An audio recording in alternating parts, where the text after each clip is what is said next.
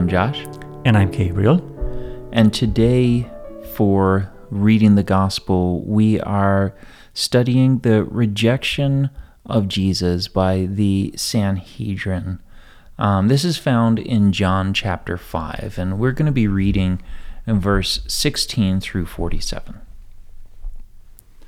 And this was why the Jews were persecuting Jesus because he was doing these things on the Sabbath.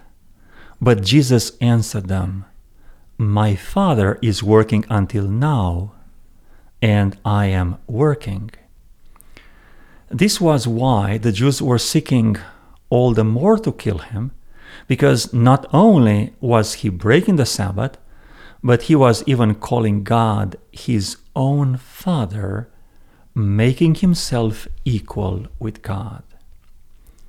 So Jesus said to them, Truly, truly, I say to you, the Son can do nothing of his own accord, but only what he sees the Father doing. For whatever the Father does, that the Son does likewise.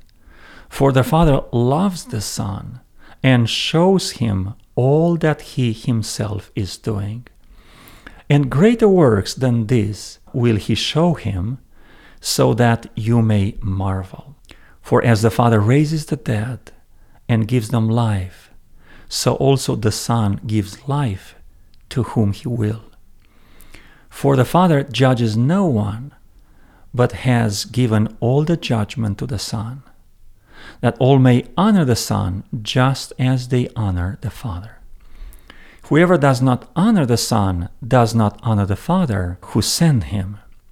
Truly, truly, I say to you, whoever hears my word and believes him who sent me has eternal life. He does not come into judgment, but has passed from death to life. Truly, truly, I say to you, an hour is coming and is now here when the dead will hear the voice of the Son of God, and those who hear will live. For as the Father has life in himself, so he has granted the Son also to have life in himself. And he has given him authority to execute judgment, because he is the Son of Man. Do not marvel of this, for an hour is coming when all who are in the tombs will hear this voice and come out those who have done good to the resurrection of life, and those who have done evil to the resurrection of judgment. I can do nothing on my own. As I hear, I judge, and my judgment is just, because I seek not my own will, but the will of him who sent me. If I alone bear witness about myself, my testimony is not true. There is another who bears witness about me, and I know that the testimony that he bears about me is true. You sent to John, and he has borne witness of the truth. Not that the testimony that I receive is from man, but I say these things so that you may be saved. He was a burning and shining lamp, and you were willing to rejoice for a while in his light. But the testimony that I have is greater than that of John. For the works that the Father has given me to accomplish, the very works that I am doing, bear witness about me, that the Father has sent me, and that the Father who sent me has himself borne witness about me. His voice you have never heard, his form you have never seen, and you do not have his word abiding in you, for you do not believe the one whom he sent. You search the scriptures because you think in them you have eternal life, and it is they that bear witness about me. Yet you refuse to come to me that you may have life. I do not receive glory from people, but I know that you do not have the love of God within you. I have come in my Father's name, and you do not receive me. If another comes in his own name, or you will receive him. How can you believe when you receive glory from the one and do not seek glory that comes from the only God? Do not think that I will accuse you to the Father, There is one who accuses you, Moses, on whom you have set your hope. For if you believe Moses, you would believe me, for he wrote of me. But if you do not believe his writings, how will you believe my words? This section uh, really it begs us to ask our very first question what is this telling us about Jesus? That Jesus is equal with the Father. Yeah. For me, this is the whole summary of the uh, of this passage. It's a very long, a very dense, very packed with lots of theological concepts, but this is the essence. Jesus is equal with the Father. Mhm. And in the second part, Jesus uses five layers of evidence to support this statement. as we go through this section, you know, we, we've mentioned this in the past, in, in the very beginning, where we started studying Jesus, the gospel, in other parts of the Bible, that Jesus is not only someone who came into being at the birth um, in the manger, he was before. And uh, we know he raised from the dead and he was after. This section here seems to be talking about his ministry on earth. You know, he's down here on earth and, and what he's doing uh, for the salvation and, and for revealing God's character. And here on earth, Jesus Christ is equally the Father in a couple of ways, which are listed here. Uh, number one, uh, Jesus as the Father are to be honored at the same level Yeah. because they have the same nature. The divine nature that they share is equal, is not, you know, different quality. Also, both of them, the Father and the Son, have the power to judge, even if the judgment was delegated to the Son. Mm-hmm. Both of them have life in themselves. Both of them can resurrect the dead. So, practically, Jesus said, I and the Father Are one. share the same divine nature, and we are so close to each other, but that we are one in purpose and action. No, he starts the second sec- section I can do nothing on my own. Mm-hmm. As I hear, I judge, and my judgments adjust because I do not seek my own will. Now, on one side, Jesus Christ can do everything on his own. Mm-hmm. This is why Satan tempted Jesus Christ to do some good things like transforming those stones into loaves of bread in the wilderness because Jesus was able to do it. Mm-hmm. But he decided not to do it Because he does nothing on his own. Exactly, because he came to demonstrate that we, limited human beings, can overcome sin and temptation with the same power from above that was available to him. So Jesus Christ never used, even if he could, but never used his divine power inside to overcome Satan's temptations. He used only the power and the will coming from above so he can demonstrate that if we receive Christ in our hearts, we can overcome as he overcame. You know, I, I like to think of this as a Ferrari.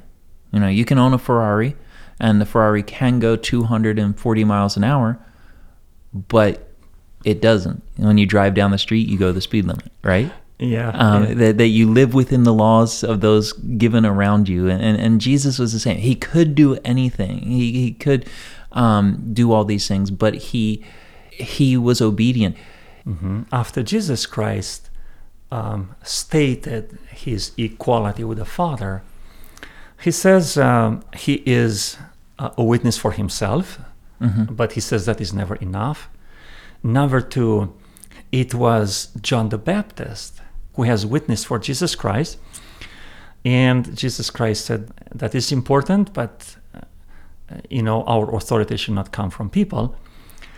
The next one, the miracles that he performs are signs Yeah. to prove that witness. And next is the Father, I think this is number four, uh, witness directly, for Yep. instance, at his baptism, his voice coming from heaven, uh, this is my beloved Son. In whom I'm well pleased. And the same voice came back on the Mount of Transfiguration. The same uh, presence gave him assurance when he died on the cross, and so on. Uh, what is the next one? And scripture. Is the scripture. yeah. And uh, Jesus Christ said, uh, You search the scripture to find some tricks or shortcuts for eternal life. but uh, in fact, they reveal me. And he even mentioned Moses in verse 46 and uh, 45 as a section of the scripture, the first five books Yeah. of the Bible. again, most of this is telling us about Jesus. And I think the, the second question that we ask as we read the gospel, what is this passage telling me? And I think those five points are what jumps out to me that there are, are these different witnesses for Jesus. It, it wasn't just the Word of God or the disciples. You have this list of five his own actions, the Father, Scripture, John the Baptist. Um, you know, the, these are out there as witnesses for who he was. So, moving to that question, what are we going to do about it? on one side, if these witnesses are compelling, we are required to respond. And the response that is intended or was intended here is to accept Jesus Christ as the Son of God, as one with equal with God. Uh, this event is the last one that marks the closing of Jesus' ministry in Judea. This is the official rejection of his ministry. And after this, Jesus Christ moves north and starts his ministry in Galilee. So, what does it tell to us? That we should accept the ministry of Jesus Christ. He shouldn't go to another place. He should remain in our heart. He should dwell in our lives. We should always open when we hear him knock at the door, as Revelation 3:20 says. hmm And, and this whole exchange is sparked by the last event we read, where um, Jesus has told someone to take up their bed and walk, which is in the, the Sanhedrin's, in the leader's eyes, breaking the Sabbath. And- According to their own popular yeah, understanding. a- right? according to their understanding, not what the Bible says, but what they say. And so they're coming and they're seeing, well, you're breaking the the Sabbath, um, but and Jesus is saying, no, no, you you've got it wrong. Yeah. Um, this is not breaking the Sabbath. There, my Father works on the Sabbath. I work on the Yeah. Sabbath. There, there's things to do on the Sabbath. Yeah, it's very good. And uh, they didn't dare to ask what works your father does on the Sabbath because they knew that the chicken are laying eggs on the Sabbath and the grass is growing on the Sabbath and uh, the cows give milk on the Sabbath and so on. How can we share this with others? The fact that Jesus Christ is, we're going to see later, the Lord of the Sabbath, hmm and the fact that Jesus Christ was like an open book for people to examine, and he presented evidence, and some rejected, some accepted him. The way we are called is to uh, experience Jesus Christ as one equal with God, and we can share even in a, a very specific way. Uh, we quickly uh, identified five categories of witnesses. How about if you and I will be witness number six Yeah. or seven or eight, right? Yeah. To be a proof to other people, to the, our colleagues, to our friends, to our coworkers, that Jesus Christ is the Lord of our lives. He's the Lord of the Sabbath. And above all, He's equal with the Father. and that we desire not to do our will, but His will. Let us pray. Father God, we are so thankful that you sent your Son to live on this earth. Amen. And we might not fully understand the divine relationship, how exactly everything works, and um, but Father, you have given us the evidence that we need to believe that Jesus is God. And Father, I pray that we will be a witness to this Amen. Through Christ living in our lives, that we can be like Jesus when Satan comes and tempts us, that we stand and say, Scripture says, hmm that we do your will, not our own, and that we lift up Christ wherever we can. May we be that sixth witness. In Jesus' name we pray. Amen. Amen.